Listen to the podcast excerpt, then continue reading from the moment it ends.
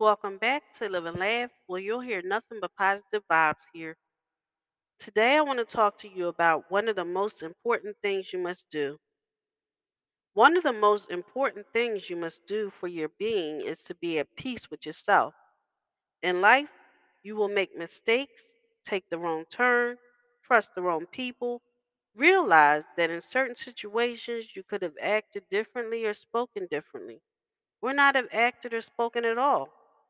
You will have phases that you're not proud of, done things you wish you hadn't. But that is what makes us human.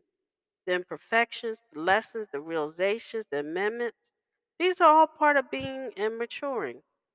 You cannot mature in life if you do not make mistakes that you have to admit to yourself were wrong and be willing to learn and change from them. You cannot grow if you are unwilling to outgrow yourself. Most importantly, you cannot be at peace with yourself if you are unwilling to forgive yourself for the matters that make you human.